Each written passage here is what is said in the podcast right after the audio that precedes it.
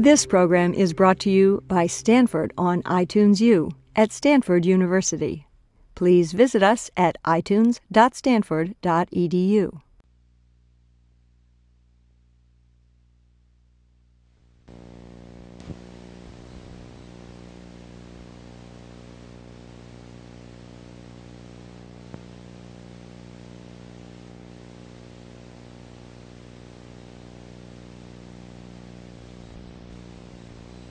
Director of the Institute for International Studies here, and I'd like to welcome you to this, um, to the Robert G. Wesson Lecture in International Relations Theory and Practice. Um, the lecture series was made uh, possible by uh, a gift from the late uh, Robert Wesson, who was a distinguished writer on international affairs and a senior research fellow at the Hoover Institution. And his idea was to support a series of lectures that would deal with practical issues in international relations in an analytical and theoretically informed uh, manner.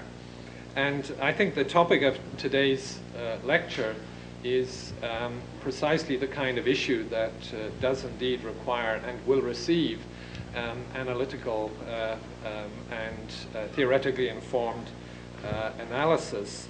Um, the right of humanitarian intervention has been an exceptionally uh, controversial issue in the last uh, decade, both when uh, intervention happened, as in Kosovo, and when intervention didn't happen, as in Rwanda.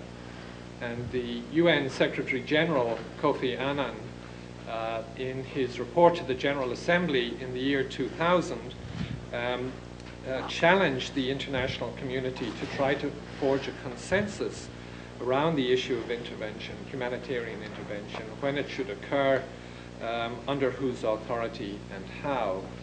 And the Canadian government, in response, set up an independent international commission on intervention and state sovereignty uh, to uh, respond to the Secretary General's challenge. And our speaker today, Gareth Evans, was one of the two co-chairmen of that commission, and the commission report uh, has, has just been uh, published. So it would be hard to find a better person to, to address this um, extremely important topic.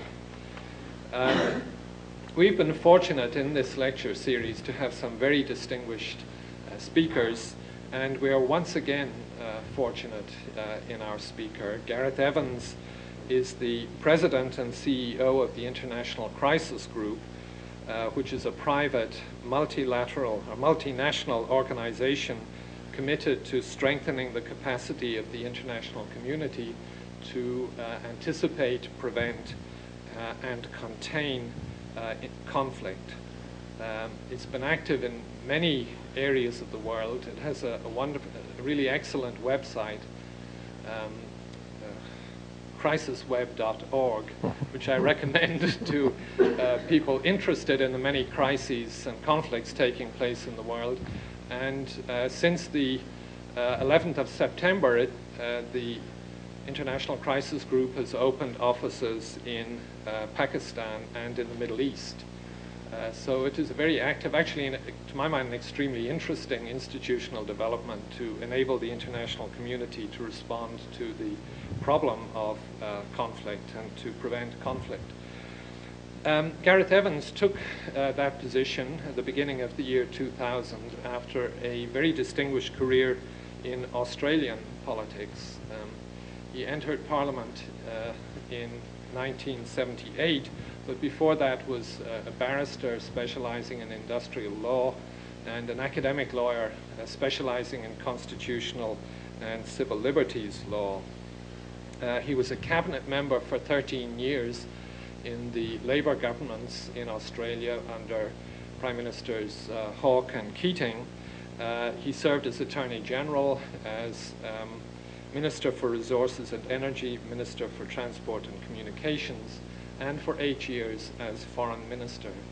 Uh, and he was uh, an exceptionally uh, energetic and imaginative Foreign Minister involved in uh, peace plan for Cambodia in setting up the Asia Pacific um, Cooperation Forum and initiating the Canberra Commission on the Elimination of Nuclear Weapons.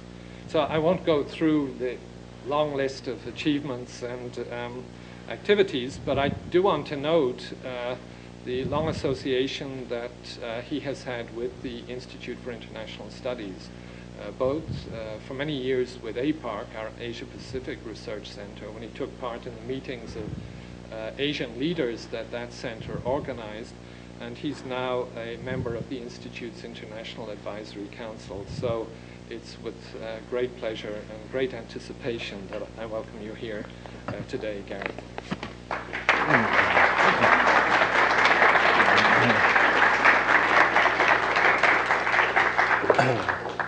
Well, thank you, David, for that very generous introduction, and thank you all for coming along. Until terrorism overwhelmed international attention after September the 11th, the really big issue in international relations, the one that must have launched a thousand PhDs, was the right of humanitarian intervention.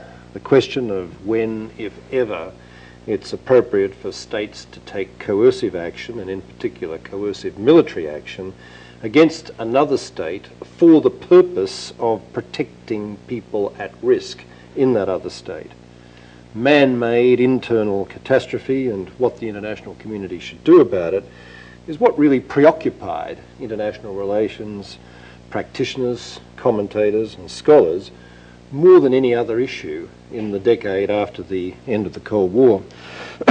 the cases around which that debate centred are really, I think, all burnished in our memory. They are, as David said in his introduction, ones both when intervention happened and when it didn't happen.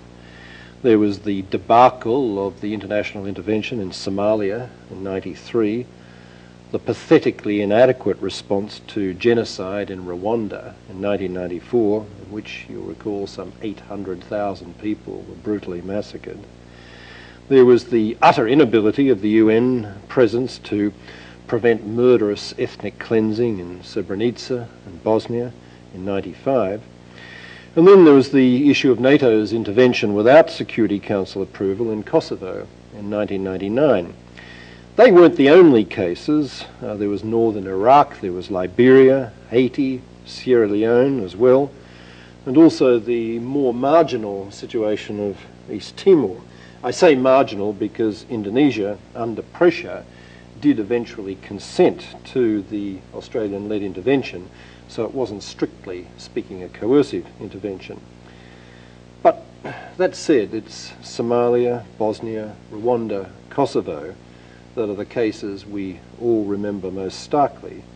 And between them, they raised the full range of legal and moral and political and operational issues that the debate on humanitarian intervention is all about. None of these cases was well or confidently handled by the international community. With Somalia, uh, Bosnia, and Rwanda, such interventions as did occur were too little, too late, misconceived, poorly resourced, poorly executed, or all of the above. And with NATO's intervention in Kosovo, you'll remember Security Council members were divided. The legal justification for action without Security Council authority was asserted but largely unargued. The moral or humanitarian justification for the action, which on the face of it was very much stronger, was nonetheless clouded by allegations that the intervention triggered more carnage than in fact it avoided. And the means by which the Allies waged the war also continued for some time, justly or not, uh, to be much complained about. So every one of the, the big cases generated major international controversy, usually controversy that was too late to be useful, and certainly never enough to settle the issues of principle once and for all, including the role and responsibility of the United Nations, and the nature and limits of state sovereignty. So by the dawn of this new century, the debate really remained wholly inconclusive. Intense disagreement persisted as to whether there was a right of intervention, how and when it should be exercised, and under whose authority. The United Nations Secretary General Kofi Annan as David also said in his introduction, is one of those who's tried hardest to get some sense into it all, some coherence. Deeply troubled by the issues, deeply troubled by the inconsistency of the international response, and I think also deeply privately troubled by his own role in the UN Secretariat in the Rwanda case in the mid 90s. He challenged the General Assembly in 99, challenged it again in 2000 at the Millennium Summit to find a way through these dilemmas. And he posed the question in the starkest of terms. In one of his speeches, he said this If humanitarian intervention is indeed an unacceptable assault on sovereignty, how should we respond to Rwanda, to Srebrenica, to gross and systematic violations of human rights that affect every precept of our common humanity? Kofi Annan's own view was very clear. Surely no legal principle, not even sovereignty, can ever shield crimes against humanity, he said in 99. And as recently as his Nobel Prize lecture in Oslo just last December, he was still saying it. The sovereignty of states, he said, must no longer be used as a shield for gross violations of human rights. The trouble was that in the General Assembly debates of 99 and 2000, which followed Kofi's initial calls, he was rewarded for the most part by cantankerous exchanges between the delegates in which fervent supporters of intervention on humanitarian or human rights grounds on the one hand and anxious defenders of state sovereignty on the other dug themselves deeper and deeper into opposing trenches from which, frankly, they've still not yet emerged. The academic debate, I have to say, wasn't really all that much more helpful. There's been a great deal of writing, some of it, much of it, in fact, very thoughtful, but none of it very influential. The most well-known studies have probably been those commissioned by governments, the Danish government through its think tank DUPI, the Netherlands government through its Advisory Council on International Affairs, and the Swedish government through its International Commission on Kosovo, chaired by Richard Goldstone from South Africa and co-chaired by Carl Tham. A common theme of these reports, and indeed many other scholarly analyses, has been a distinction drawn between legal interventions on the one hand and legitimate interventions on the other.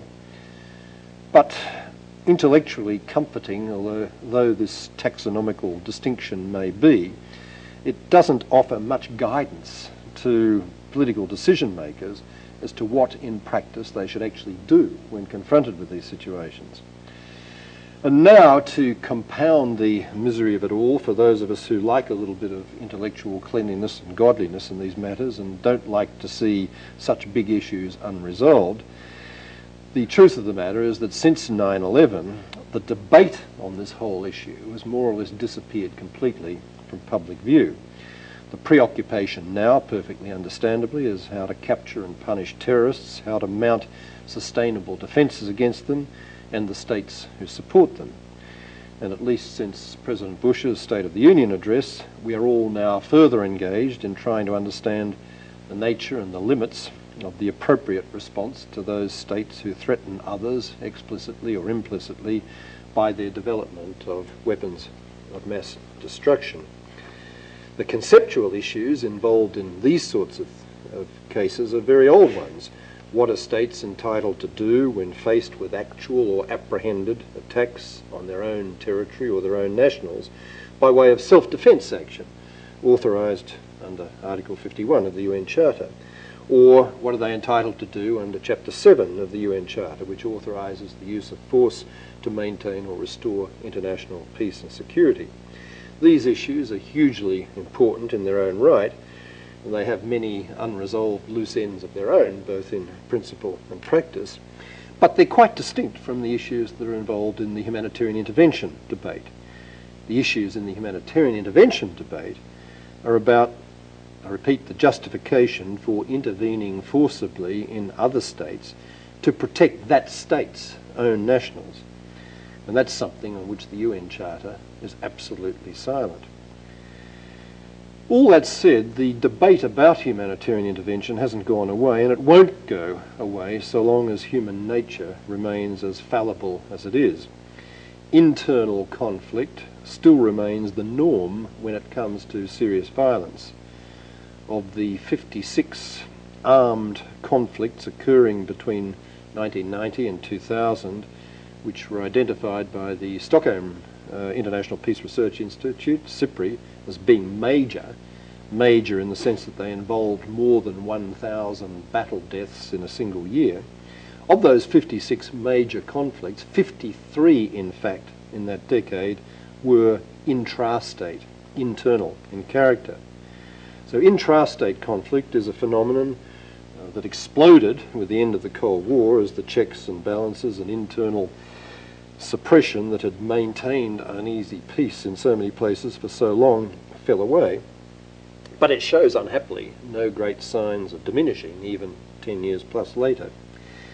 So, unhappily, it can only be a matter of time before reports emerge again from Central Africa, from Central or South Asia, from the Balkans or somewhere else of massacres or mass starvation or rape or ethnic cleansing occurring or apprehended.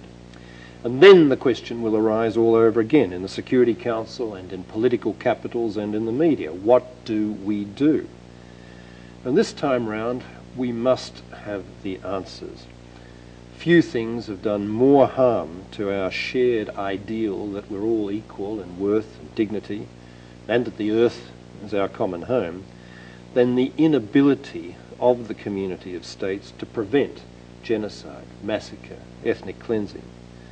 The last decade was not, on any view, a proud one.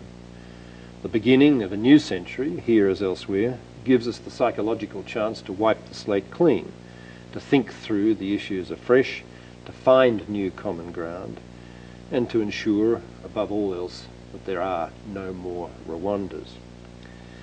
It was against this background and to respond to this policy challenge that the Government of Canada, David again said in his introduction, on the initiative of then Foreign Minister Lloyd Axworthy, acting with the support of several major US foundations, including in particular the Hewlett Foundation uh, here in the Bay Area, which I'm particularly grateful for their support, and the assistance of a couple of other governments, the UK and Swiss in particular, and the cooperation of quite a few other governments. The Canadian government, with that support, established in September 2000 the International Commission on Intervention and State Sovereignty, which I co-chaired along with the Algerian diplomat and UN Special Advisor Mohamed Sahnoun. The objectives of the Commission were essentially threefold, although we never got around to quite articulating them in such stark and perhaps vulgar terms. It was to produce a guide to action on responses by the international community to internal man-made human rights violating catastrophe, which was three things. In the first place, intellectually credible and satisfying, not profoundly offending either the lawyers or the philosophers, and hopefully not offending international relations theorists either, although I'm not sure that international relations theory these days is penetrable enough for anyone else to know whether they're being offended or not, or to mind very much if they did know. But I'm sorry, this is meant to be an international relations theory lecture, but I'm a bit grumpy about international relations theorists, as you probably gather. Anyway, the second uh, of our objectives was to produce a report which was not likely to be rejected out of hand by either North or South or by the permanent five members of the Security Council, or by any other major international constituency. In other words, to produce a report which was at least capable of acceptance in principle by governments as a framework for action. And the third objective was to produce a report which was actually capable in practice, not just in theory or in anticipation, but in practice, of actually motivating action and mobilizing support when a situation demanding such action actually arose. Well, the Commission has now just published and presented its final report, and our hope is that we might just succeed where others have failed in adding value in all these three respects. And there are several good reasons why we may not be totally deluding ourselves in this respect. The first reason is that the exercise was by far the most representative and consultative of its kind ever attempted in this area. The Commission had a high profile and very high quality membership, evenly divided between developed and developing countries. from the south, there was my co-chair Mohamed Sahnoun, there was Fidel Ramos, former president of the Philippines, there was Cyril Ramaphosa, the former head of the ANC in South Africa, there was Eduardo Stein, former foreign minister, a very distinguished one from Guatemala, and Ramesh Thakur, an Indian who's now uh, vice rector of the UN University in Tokyo. From the north, in addition to me, there was Lee Hamilton, who'll be known to you all, former congressman, uh, Canadian human rights lawyer Giselle Côté-Harper, Michael Ignatieff, phenomenally distinguished scholar and writer now at Harvard, uh, Klaus Naumann, German general who was number two in NATO. With, in addition, uh, Vladimir Lukin uh, from Russia, uh, distinguished former Russian ambassador to the United States and uh, head of, deputy head of his, his party in the Russian parliament, and also the former head of the Red Cross, uh, Cornelio Sommaruga, who our Chinese friends, I guess, might describe as a kind of northerner with southern characteristics. Um, we travelled endlessly and we consulted our heads off. Uh, the Commission met in Asia and Africa as well as North America and Europe. We held roundtables and other consultations in Latin America, the Middle East, Russia, China. So it was highly representative, highly consultative. Secondly, we added value, I hope, because the exercise was extremely comprehensive in its scope, addressing not just the legal and moral dilemmas, the legal versus uh, legitimate debate, which was so familiar, uh, but operational, political issues as well.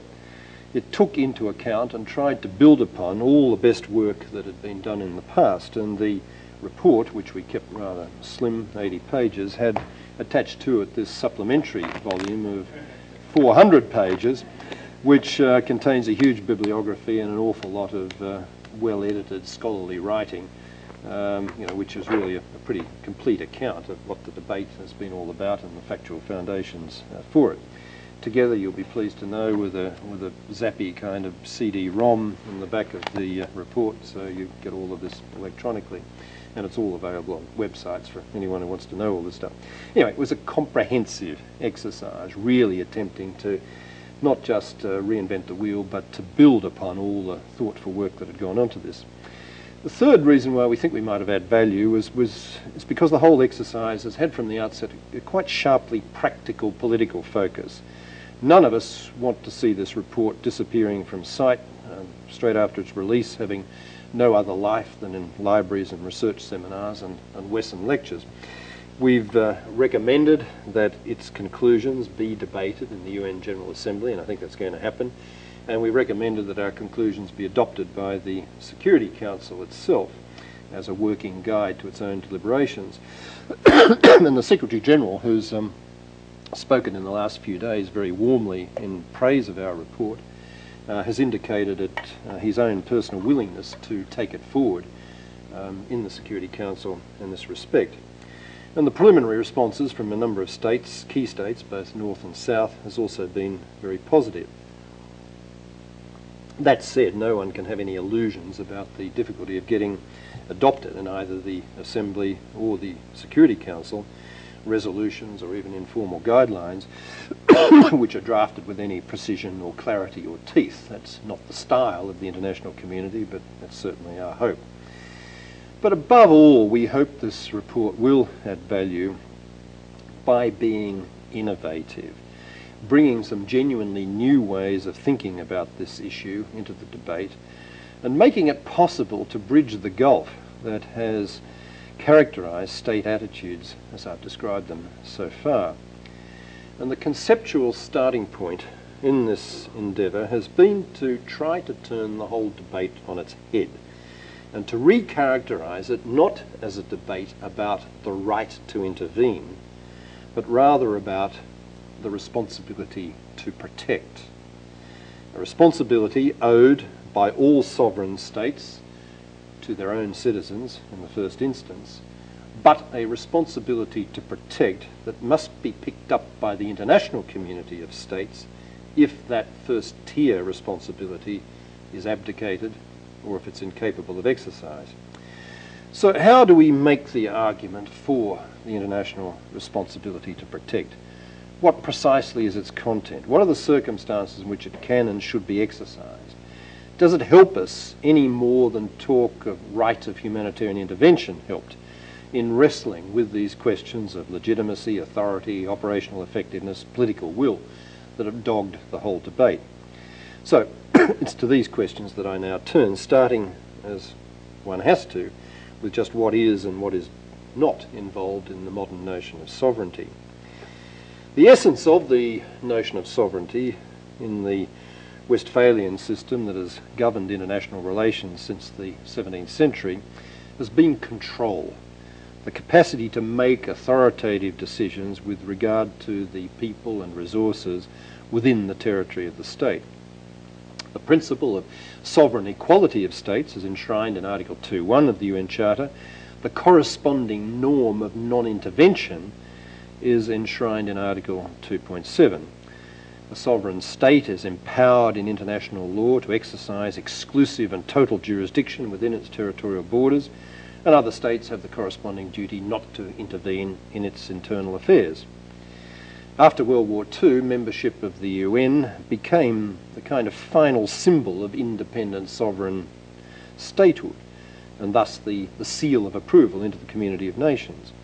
The UN's an organisation dedicated to the maintenance of international peace and security on the basis of protecting the integrity, political independence, and national sovereignty of its member states. But these verities, all of which you've heard umpteen times before, are really now nothing like so clear cut as they once seemed.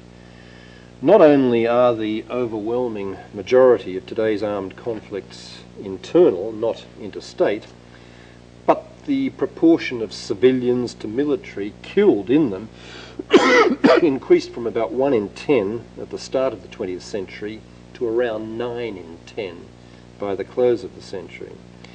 And this has presented the UN, international organisation, with a, with a major difficulty. How do you reconcile its foundational principles of member state sovereignty and the accompanying primary mandate to international peace and security?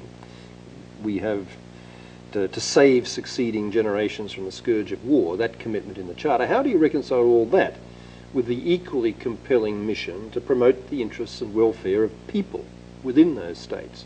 The language of the Charter, we the people of the United Nations. How do you recognise, how do you reconcile rather that?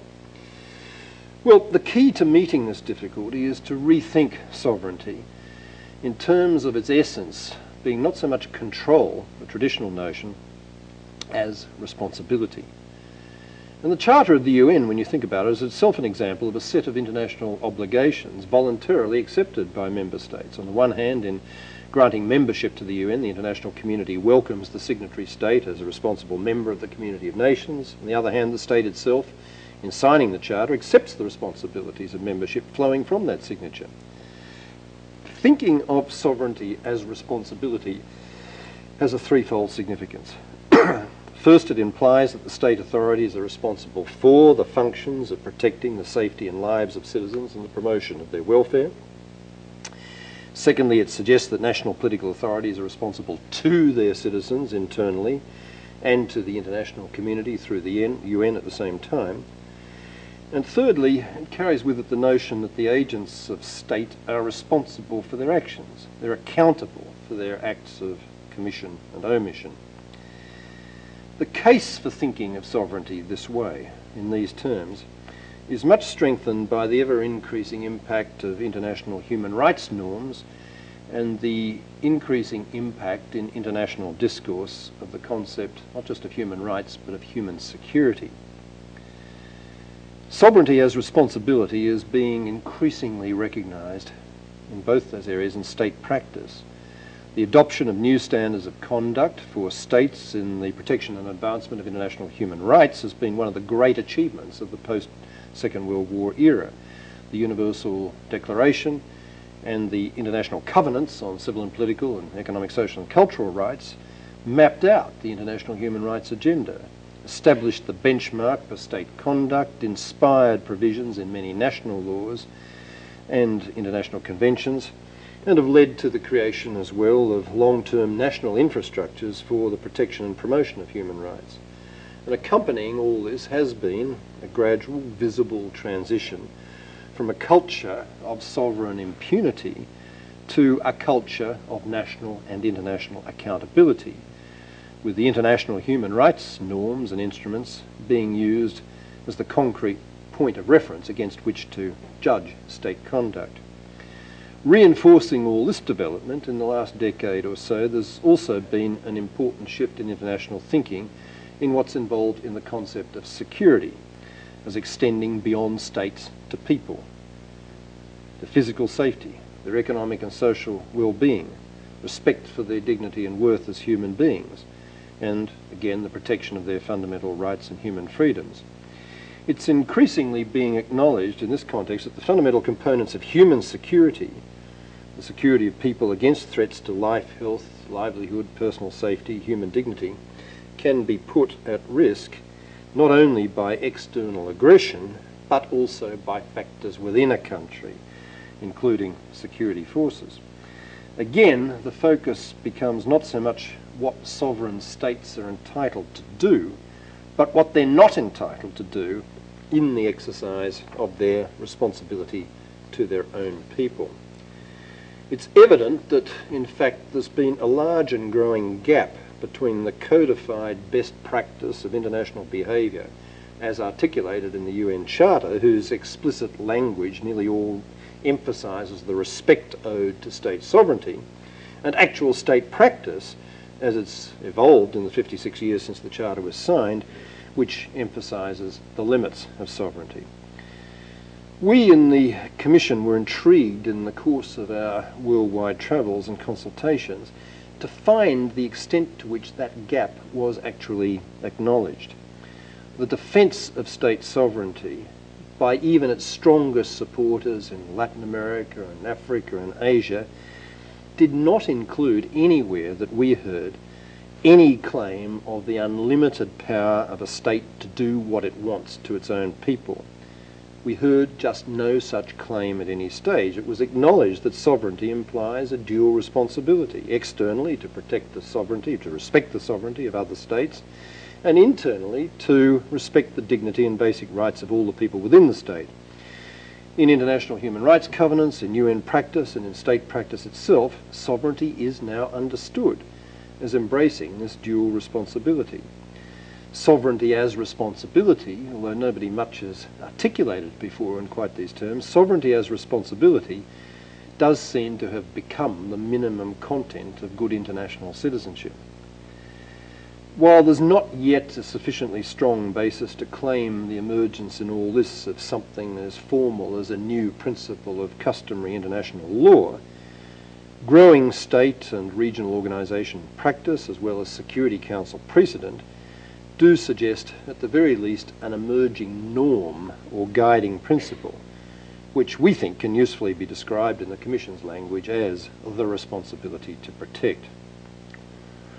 Whatever its foundations in theory and practice, there's very good reason to believe that using the language of responsibility to protect, rather than the much more familiar language of the right to intervene, will in fact be very useful in the policy debate, helping enormously to de-prickle that debate and to get state actors thinking afresh about what the real issues actually are changing the terminology away from intervention to protection allows us for a start to get away from using the language of humanitarian intervention, which language has in fact always enraged humanitarian relief organisations from the Red Cross down, who have hated the association of the word humanitarian with any kind of military activity.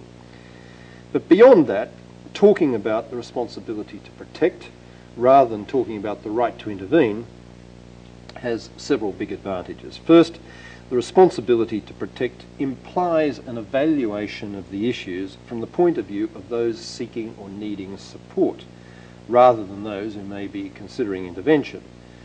The terminology, expressed this way, refocuses the international searchlight precisely back where it should always have been, on the duty to protect communities from mass killing, women from systematic rape, children from starvation. Secondly, the responsibility to protect acknowledges that the primary responsibility in this regard rests with the state concerned, and that it's only if the state is unable or unwilling to fulfil this responsibility or is itself the perpetrator that it becomes the responsibility of the international community to act in its place.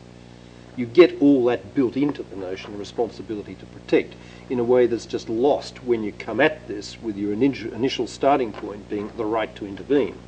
You overlook that initial responsibility of the state, which is a key part of the whole argument. And the third thing that's involved and caught up in this language, the responsibility to protect, is, is a very important further consideration that it's an umbrella concept by its very notion, responsibility to protect. It embraces, when you think about it, not just the responsibility to react, to jump in and do something in reaction to something that's happening right there, but it also conveys with it the notion of responsibility to prevent before things get to that stage, and also the responsibility to rebuild, to follow through after that stage. Both of these dimensions have been really almost completely neglected in the traditional debate on humanitarian intervention. Bringing them back to centre stage, to rank in priority alongside the issue of reaction, should, I think, do much to make the concept of reaction itself more palatable. Just to spell it out a little, the responsibility to prevent involves obviously addressing both the root causes and also the more direct and immediate causes of internal conflict and other man-made crises putting populations at risk, using all the complex array of measures available, political and diplomatic, legal, economic, some military. Our report makes the point in the strongest and most explicit of terms that really prevention is the single most important dimension of the responsibility to protect and that it's more than high time for national governments and the whole international community to be closing the gap between rhetorical support for prevention, which continues to be immense, and tangible commitment, which tends to be somewhat less than immense.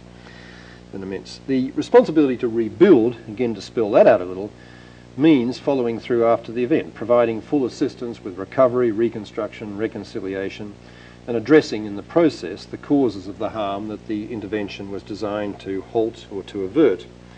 If military intervention action is taken because of a breakdown or abdication of a state's own capacity and authority in discharging its own responsibility to protect, there should be a genuine commitment to helping build a durable peace and promoting good governance and sustainable development. It's not just an optional extra, it's absolutely critical. That's what the current debate about the generosity or lack of it in the international community's response to the reconstruction of Afghanistan is all about. It's another story. Let me come now to the central issue of difficulty, which is military intervention. Because as, as critical as these dimensions of prevention and rebuilding are, the core of the debate and the most difficult conceptual and political issues revolve around the issue of reaction. The argument is that the responsibility to protect whatever else it encompasses certainly implies, above all else, the responsibility to react to situations of compelling need for human protection. When preventive measures fail to resolve or to contain the situation, when a state's unable or unwilling to redress it, then interventionary measures by other members of the broader community of states may be required. Now, these coercive measures may include uh, political, economic, judicial measures in extreme cases, but only extreme cases. They may also include military action. But what is an extreme case? Where should we draw the line in determining where military intervention is prima facie defensible? What other conditions or restraints, if any, should apply in determining whether and how that intervention should proceed? And most difficult of all, who makes these decisions? Who should have the ultimate authority to determine whether an intrusion into a sovereign state involving the use of deadly force on a potentially massive scale should actually go ahead? The Commission wrestled long and hard with these questions, all of them, and the enormous uh, literature that they've, uh, they've generated. But in the event, the task was a bit easier than it appeared. While there are almost as many different lists of criteria for intervention as there are contributors to the writing and discussion on all of this. The differing length of these lists, the different terminology involved, shouldn't conceal the fact that in reality there's an enormous amount of common ground to be found when one focuses on the core issues. It seemed to us on the Commission that all the relevant decision-making criteria here were capable of being summarised under six headings. First of all, just cause, the question of what's the appropriate threshold criteria four action. Then right intention, last resort, proportionality and reasonable prospects for further criteria which we've described as precautionary criteria. And a final one of right authority, the critical question of who decides, just the Security Council or anyone else. If you think all that terminology sounds a bit familiar, you're right. It has a long intellectual pedigree in just war theory, going right the way back to the early Middle Ages. But being a very PC uh, kind of a commission, claiming to articulate universal values rather than just any particular cultural subset, we decided that when it came to emphasising that particular Christian and Eurocentric connection, discretion might be the better part of valour. So you won't see any reference to just war theory or early medieval theorists. You'll just see a reference to just cause, right intention, last resort, proportionality, and so on. Well, let me say something about each of these criteria because it's only when we focus on what they actually mean that you get to the heart of the debate. Beginning with the just cause threshold.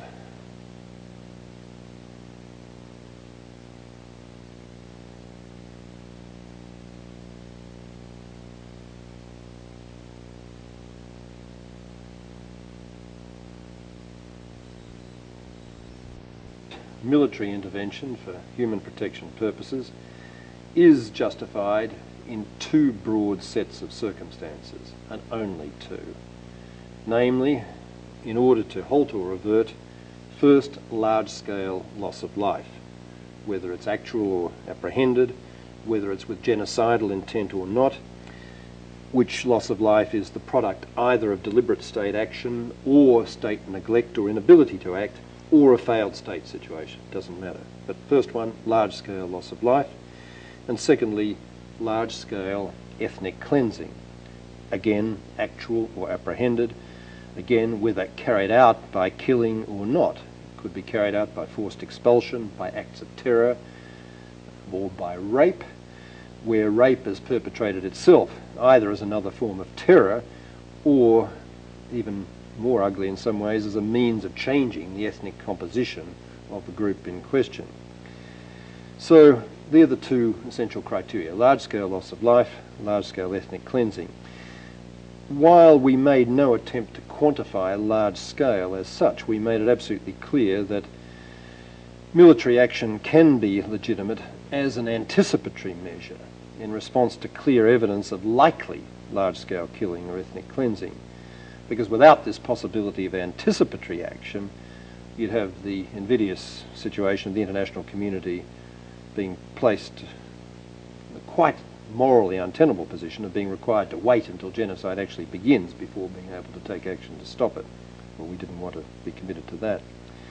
The threshold criteria that we articulated are, are wide enough to cover not only the deliberate perpetration of horrors such as occurred or were anticipated in Bosnia, Rwanda and Kosovo, but situations as well of state collapse and the resultant exposure of the population to mass starvation, which was the situation in Somalia, you remember.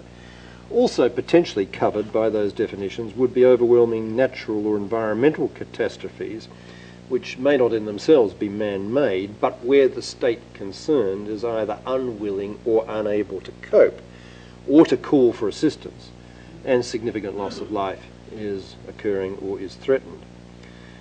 What aren't covered by the just cause threshold criteria as we articulated them are a number of things which many people have argued over the years should be a justification for military intervention. And that's situations of human rights violations such as systematic racial discrimination or political oppression, which nonetheless fall short of outright killing or ethnic cleansing. Again, uh, the overthrow of democratically elected governments. Again, the rescue by a state of its own nationals on foreign territory. Although eminently deserving of external action of various kinds, including appropriate cases, of course, political, economic, military sanctions, we don't see these as cases which would justify military action for human protection purposes, which is what this debate is really all about. So that's the question of threshold. What about right intention? Moving now to these precautionary criteria. The primary purpose of the intervention, whether whatever other motives intervening states may have, the primary purpose must be to halt or avert human suffering. Overthrow of a particularly nasty regime is not as such a legitimate objective, although disabling that regime's capacity to harm its own people may be essential to discharging the mandate of protection. And what's necessary to achieve that degree of disabling will vary from case to case. One way of helping ensure that the right intention criterion is satisfied is to have military intervention always take place on a collective or multilateral rather than single country basis. Another is to look to whether and to what extent the intervention is actually supported by the people for whose benefit the intervention is being mounted. Yet another is to look to whether and to what extent the opinion of other countries in the region in question has been taken into account and is supportive. It's worth adding, I think, this thought complete disinterestedness, the absence of any narrow self interest at all, may be an ideal, but it's not likely in these cases always to be a reality. Mixed motives in international relations, as everywhere else, are a fact of life. Moreover, the budgetary cost and the risk to personnel involved in any military action may, in fact, make it politically imperative for the intervening state to be able to claim some degree of self interest in the intervention, however altruistic its primary motive might actually be. To those domestic constituencies who may actually demand of their governments, when it comes to intervention for human protection purposes, that they not be moved by altruistic right intention. I think the best short answer these days is that good international citizenship is a matter of national self interest. With the world as close and interdependent as it now is, and with crises in faraway countries of which we know little, to recall a phrase from the 1930s, with crises in such countries as capable as they now are of generating major problems elsewhere with terrorism, refugee outflows, health pandemics, narcotics trafficking, organised crime, and the like. With all these things, it's strongly arguable that it's in every country's interest to contribute cooperatively to the resolution of such problems, quite apart from the purely humanitarian or moral imperative to do so. Moving on to the criterion of last resort, every diplomatic and non military avenue for the prevention. Sorry, that's mine. Turn it off. It's, uh, it's probably my. no excuse. Uh, every, almost certainly my wife from Australia, but let's just. every diplomatic and non military avenue for the prevention or peaceful resolution of the humanitarian crisis must have been explored. That's what last resort means. The responsibility to react with military coercion can only be justified when the responsibility to prevent has been fully discharged. That doesn't mean that every such option must literally have been tried and failed. Often there simply won't be the time for that kind of process to work itself out. What last resort means is that there must be reasonable grounds for believing that in all the circumstances if the measure had been attempted, the lesser measure had been attempted, it wouldn't have succeeded. Proportional means, this is pretty self evident, the scale, the duration, the intensity of the planned military intervention should be the minimum necessary to secure the humanitarian objective in question. The means have to be commensurate with the ends and in line with the magnitude of the original provocation. The effect on the political system of the country targeted should be limited again to what's strictly necessary to accomplish the purpose of the intervention. While it may be a matter for argument in each case, what are the precise practical implications of these various strictures? I think the principles involved are clear enough. Reasonable prospect is an interesting one. Military action can only be justified if it stands a reasonable chance of success that's to say, in halting or averting the atrocities or the suffering that triggered the intervention in the first place. Military intervention is not justified if actual protection can't be achieved or if the consequences of embarking upon the intervention are likely to be worse than if there's no action at all.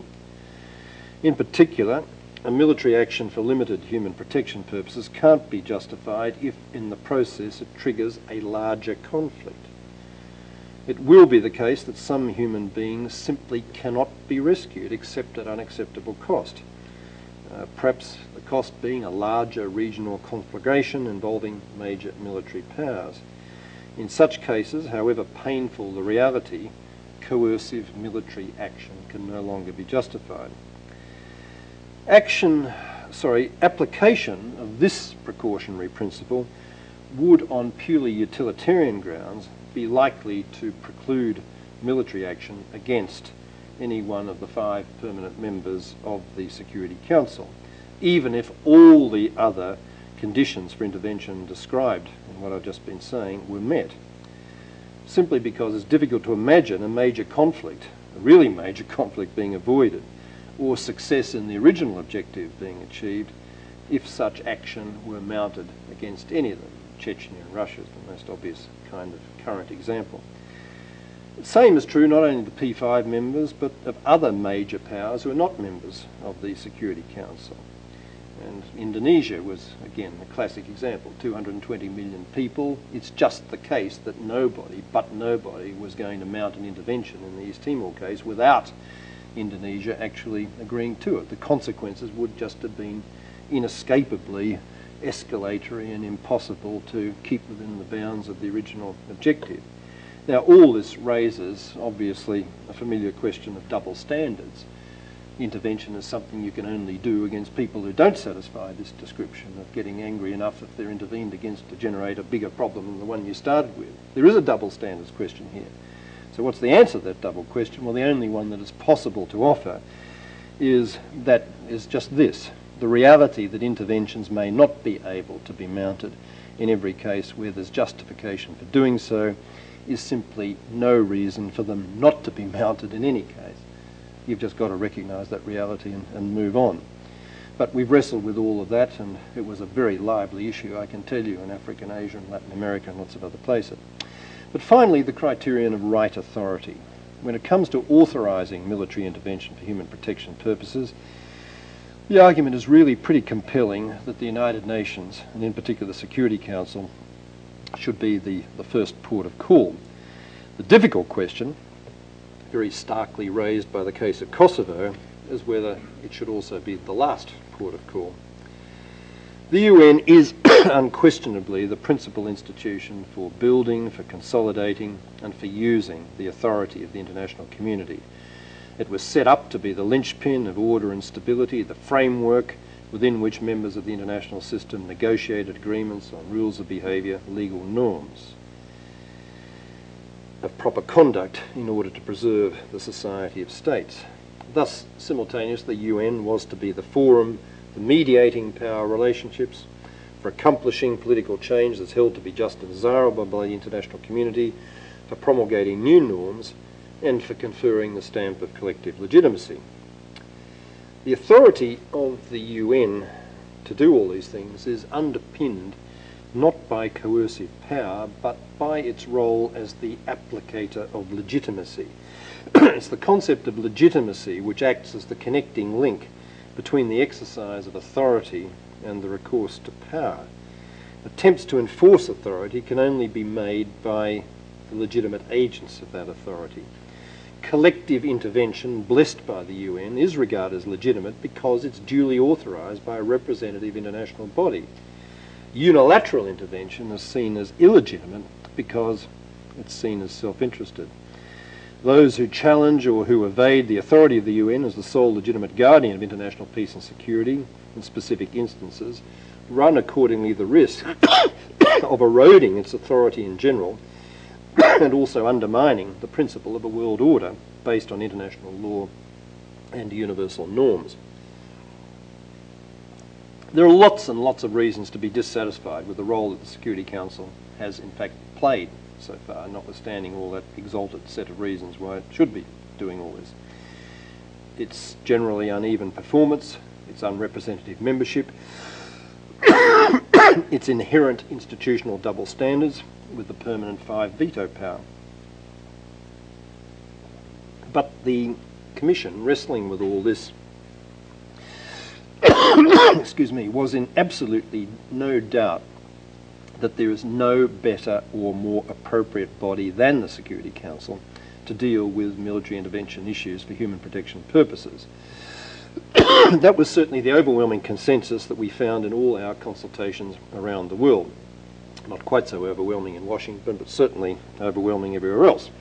The political reality, quite apart from the force of the argument in principle, the political reality is that if international consensus is ever to be reached about when, where, how, and through whom military intervention should happen, it's absolutely clear that the central role of the Security Council is going to have to be at the heart of that consensus. Viewed this way, the task is not to find alternatives to the Security Council as a source of authority, but to make the Security Council work much better, more systematically, coherently than it has on these issues. Hopefully, the report, the recommendations of this Commission will carry their own momentum in this respect, including our recommendation, which was suggested to us, in fact, by one of the P5 members, the French Foreign Minister, the suggestion of the permanent five members of the Security Council agree collectively not to apply their veto power in matters where their vital state interests are not involved individually, to obstruct the passage of resolutions authorising military intervention for human protection purposes in which, for which there is otherwise majority support on the Security Council. A very interesting proposition and one that's going to cause quite lively debate, I think, within the Security Council when this gets to it. If the Security Council proves to be unable or unwilling to act in circumstances which appear to cry out for such action, for example, another Rwanda or another Kosovo-like situation, it seems to us that there are only two institutional solutions available to that. One is, in fact, consideration of the matter by the General Assembly in emergency special session under the Uniting for Peace procedure, which was in fact used as the basis for operations in Korea in 1950, Egypt in 56, and the Congo in 1960, and which may well have delivered, and delivered speedily, a majority recommendation for action in Rwanda and especially the Kosovo cases, where there's very strong momentum from the Islamic uh, group and it might just have happened. It wasn't tested. Arguably, it should have been when the Security Council refused to act. The Uniting for Peace uh, procedure is such that you are denied filibuster rights and the whole thing comes to a head very, very quickly under the rules that have been agreed and entrenched. The other thing that can happen institutionally at the Security Council uh, doesn't help here is for action to be taken within the areas of their own jurisdiction by regional or sub-regional organisations under Chapter 8 of the UN Charter, provided that they seek at least subsequently authorisation from the Security Council for the action that they've taken. And that's what happened with the West African intervention in Liberia in the early 90s and Sierra Leone in 97. And there's a model there for possible use in the future. But interventions by ad hoc coalitions, or even more interventions by individual states, acting without the approval of the Security Council, or without the approval of the General Assembly, or without the approval in the first instance of a regional or sub-regional grouping of which the target state is actually a member, interventions of this kind do not, it would be an understatement to say, find wide favour.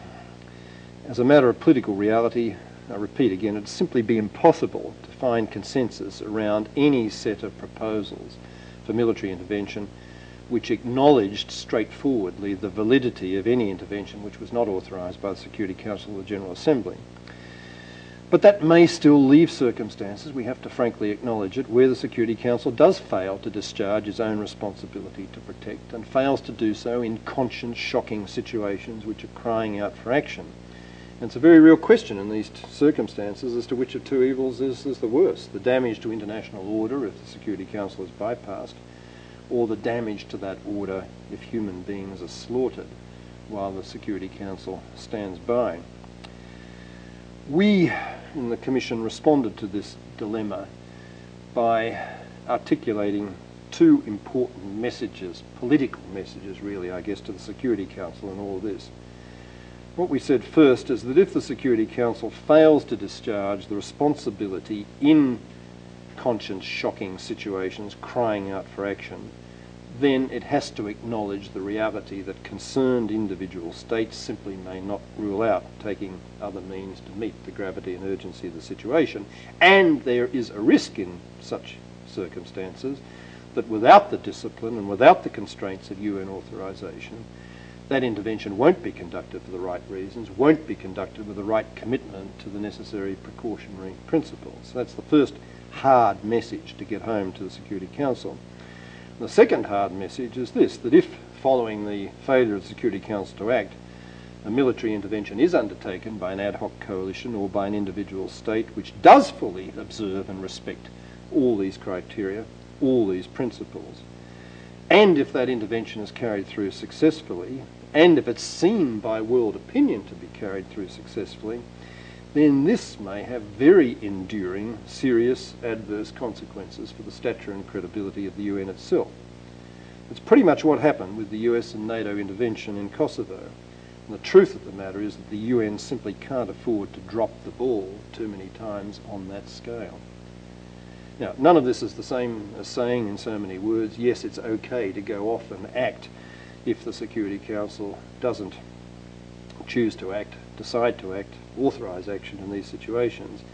And we as a Commission, trying to hold together north-south opinion, hold together a global consensus, couldn't go so far as to say, yes, it is okay to ignore the Security Council.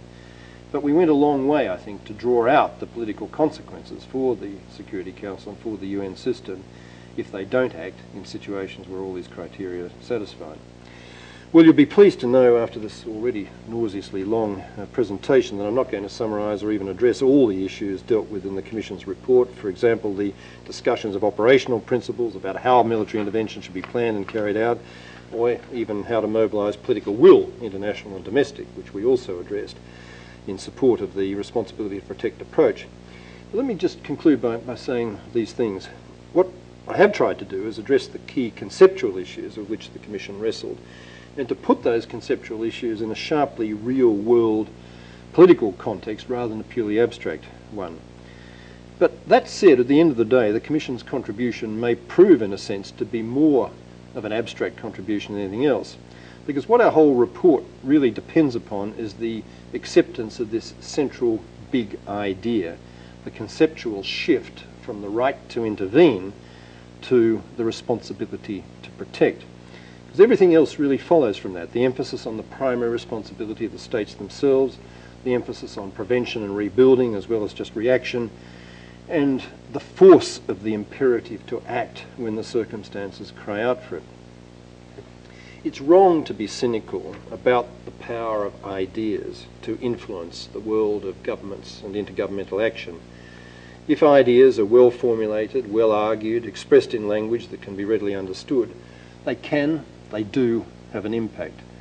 However cynical or sceptical or indifferent to general principles as distinct from case by case on the merits ad hocery, the practitioners of the real world may seem to be, and indeed think themselves to be, ideas do matter.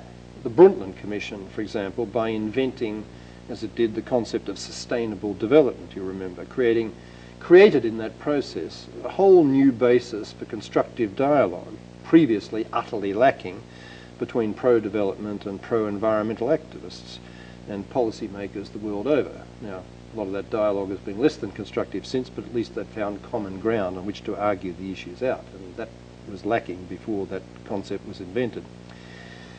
So as much as we might hope otherwise, nothing is, I'm afraid, more certain that the international community will be confronted again by events all too resonant of those 1990s agonies in the Great Lakes, the Balkans, Haiti, Somalia, Sudan, Sierra Leone, East Timor, and elsewhere, and that it'll happen sooner rather than later. Reacting to these situations in the ad hoc and often quite ineffective or counterproductive way that we've acted to date is no longer the kind of luxury we can afford as interdependent global neighbours. If the Commission's report, with its new emphasis on the responsibility to protect as the central governing theme, can help bring about a more systematic, balanced and less ideological debate of the main issues by the international community, and even more if it can provide an accepted framework for dealing with these matters as they arise in the future in concrete and positive ways, then we won't have been wasting our time. There must be no more Rwandas. As the Commission concluded its report by saying, if we believe that all human beings are equally entitled to be protected from acts that shock the conscience of us all, then we have to match the rhetoric with reality, principle with practice. We can't be content with reports and declarations. We must, as an international community, be prepared to act because we won't be able to live with ourselves if we don't. Thank you very much.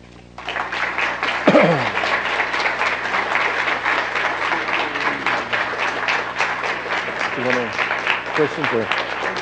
Sure. okay. Well, conceptually speaking, all the cases you've mentioned, with the possible exception of Iraq and the northern Iraq Kurds situation, all of those cases are conceptually different from the classic humanitarian intervention ones of the 1990s. The basic difference, again, being that the humanitarian intervention or responsibility to protect cases are those where you're intervening in another state for the primary and indeed overwhelming purpose of protecting the people of that state from neglect or attack or worse by its own government, its own authorities.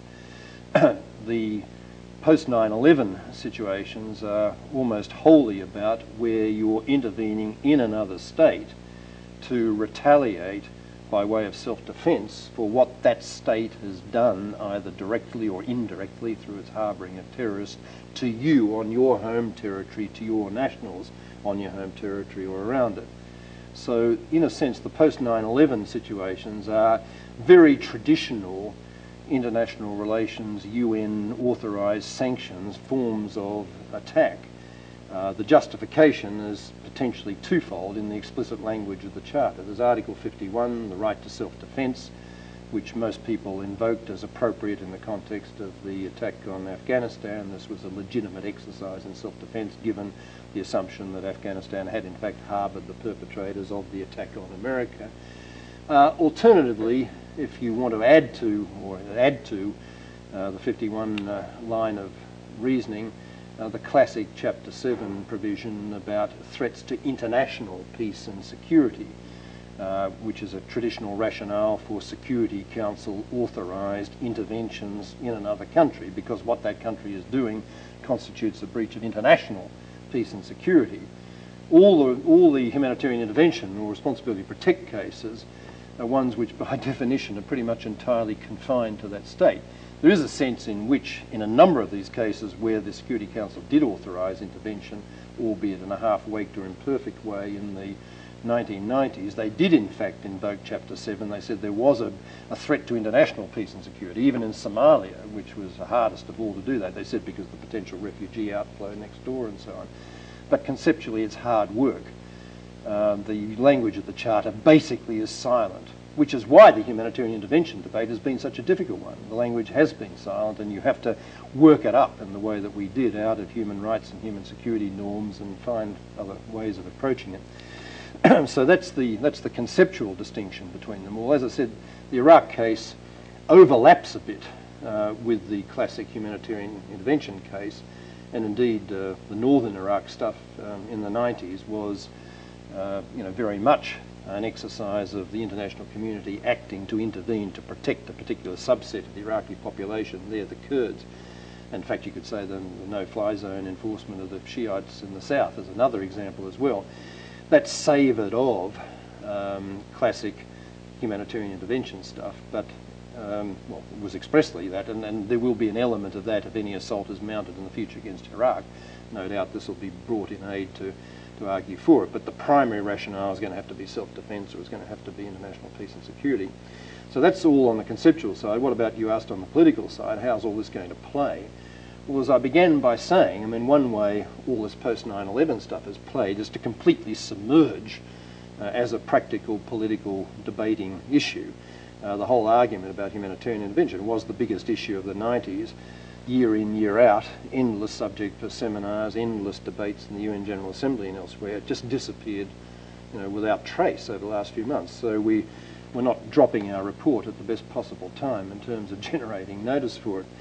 But the short answer is that um, as hard as it is to attract attention for it, sooner or later another one of these issues is going to arise and I hate to think it but it's almost certainly will be sooner and one can name half a dozen places around the world where it's likely to happen.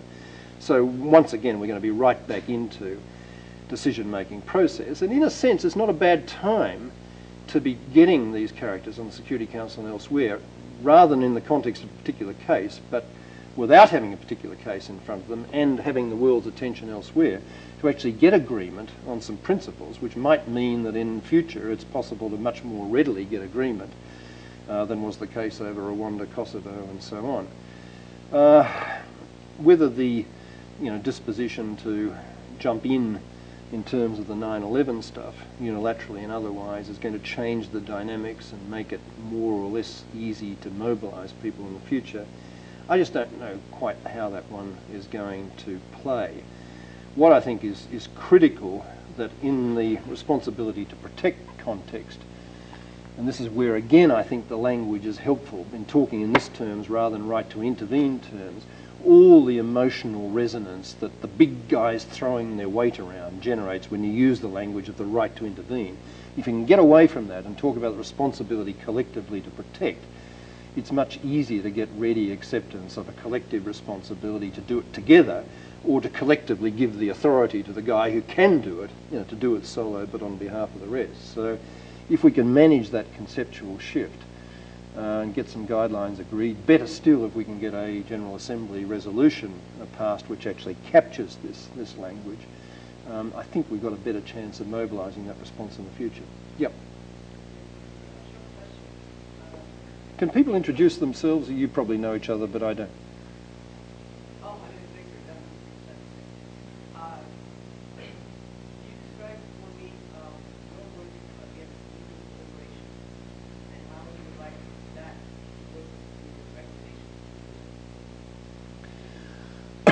Well, again, that's something that's off to one side a bit um, com as compared with this exercise. But I was um, the original architect of the uh, report of the Canberra Commission on the elimination of nuclear weapons, in a sense, got the thing started, actually reported after my government left office, so we didn't have the chance to, to run the thing around. But I mean, the, the basic argument is that if you're serious about nuclear proliferation, you've got to get serious about elimination because so long as any state has nuclear weapons, others will want them. Psychologically, there's just an imperative. We've seen it in South Asia. We're going to see it elsewhere. So long as any other state, so long as any state has nuclear weapons, sooner or later they're going to be used. If not by design, then by accident it came devilishly close to happening during the Cold War on multiple periods, occasions which are now coming out into the public domain. How much more likely is it to occur with less than perfectly developed command and control systems and a whole bunch of new potential proliferators?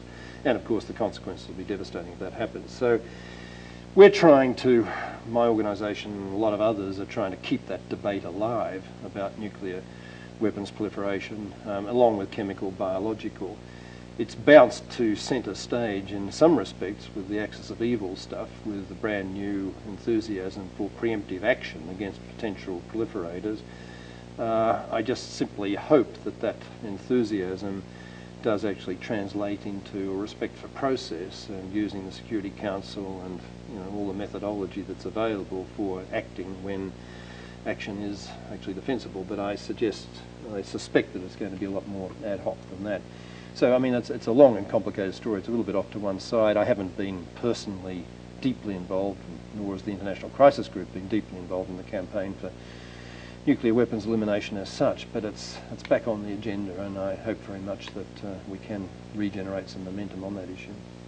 Um, yeah, well, several points. One, the UN is wholly a prisoner of its member states. The UN can only do what its member states, and in particular the big guys, allow it to do and it's always wrong, but very understandable and easy to fall into the habit of blaming the system, the secretariat, you know, the headquarters for inaction or incapacity when most of the time, frankly, the problem is with the member states not giving the mandate. Secondly, the UN's real role when it comes to hot button security issues is not to be the actor, but really, as I said in the lecture, the applicator of legitimacy. And the Security Council can, in fact, meet, you know, remarkably quickly and confer that legitimacy if there is someone willing to pick up the pieces and act. And what's become, you know, quite accepted and acceptable is the notion not of international forces being gathered together with all the cumbrous logistics and command and control problems that ge generates, but rather the UN authority being vested in you know, a coalition or increasingly these days a single UN member with the capacity to act quickly. And frankly, there's, in the case of Rwanda, which is the starkest and most horrible example in 94, there was no institutional reason in terms of the inherent cumbrousness of the UN process or anything else why the UN didn't act very, very quickly then. There was a limited number of people on the ground, but not nearly enough to do the job, and they weren't, frankly, given the mandate to do it. And the reason they were not given the mandate is Madeleine Albright, in particular, on behalf of the US, and a lot of the others were no better, were preoccupied, consumed with everything else. Uh, had the Mogadishu experience recently behind them, the American soldier's body being dragged through the streets. They thought the political support was not there domestically. They didn't take seriously enough the warnings that were coming at them in floods after the first couple of days that a genocidal catastrophe was at a high water. And it was a failure of political decision making at that level. It wasn't a failure of the system. Srebrenica was another example, and that's worth you mentioning. So I mean, that was a classic example of again, a political failure uh, because the UN Security Council mandate that was given to the safe haven keepers was not remotely enough for them to be able to do a protective job in practice. I mean, the poor goddamn Dutch peacekeepers standing around a few hundred of them uh, without being given the orders or without having the capacity, if they did have the orders, to react to stop this are not to be blamed for what was a systemic failure. It was a systemic failure not of the Secretariat, not of the Secretary General, not of anybody else, but frankly of the key, you know, key member states who just would not pick up the pieces and, uh, and run on this. And thus the critical necessity to get some very hard, clear criteria identified to shift the focus to this concept of protection and everything else so that people come at this in the future with a different mindset than they've had in the past. And that's, that's what it's all about. Sorry, I, I don't know whether... Yeah.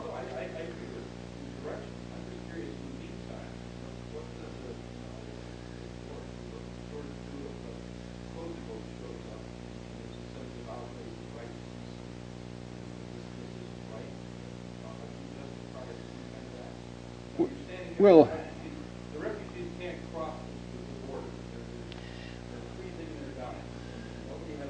Okay. Okay, well, I mean, well, as I've said, in that situation, um, if the Security Council can't or won't act, as it refused to act in the Kosovo situation of recent memory, and you know, this General Assembly doesn't pick up the pieces within 24, 48 hours as it can, and I hope in the future it might in those situations, then the reality is, is that, you know, in at least some of these cases, mercifully, some country will in fact choose to act, as the US did on that occasion. And I'm very glad that it did, and a hell of a lot of other people who owe their lives to it, so acting, are very glad that it did. But what it wasn't very satisfactory for it to happen that way because it does undermine the credibility stature of the whole UN system itself, which is important if you're going to do this stuff properly and have a deterrent impact and so on in the future. And so what's critical is that it be rammed home to people in that system and to other governments that if they don't work up a system of criteria and they don't work up a capacity to respond quickly and decisively, not by mobilizing complex multilateral forces which take forever to put together, but by authorizing someone who can do the job to get out there and do it. If they don't, then people are going to go on acting in the real world but that it's going to be very counterproductive in terms of the larger institutional momentum, credibility, respect, which is pretty important even for those people who hate the UN or are cynical about it. um, you know, of a long history of being critical of it. I mean, they all deep down inside acknowledge that if it didn't exist, we'd have to yet again reinvent it, as we did after the last war. Sorry, yeah.